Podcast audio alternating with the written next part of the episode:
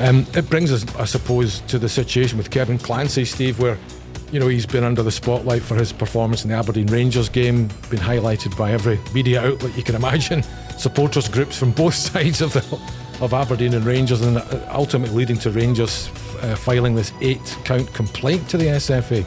But where are uh, the Hampden Park Chiefs in terms of coming out in support of Kevin?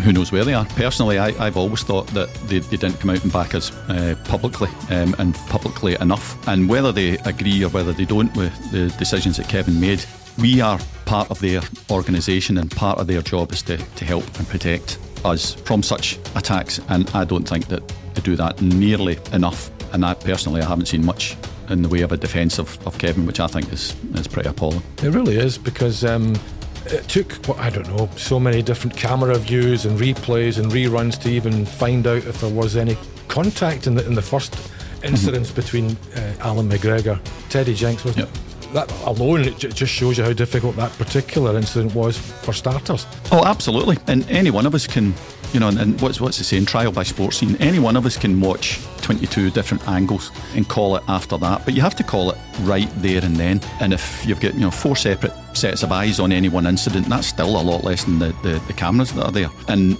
we haven't got VAR yet, so you have to call it as you see it, which is you know obviously a bit of a banal thing to say, but that's the way of it. An eight-point complaint against Kevin. I'm, I think it's just shocking. Personally speaking, I don't think he did an awful lot wrong.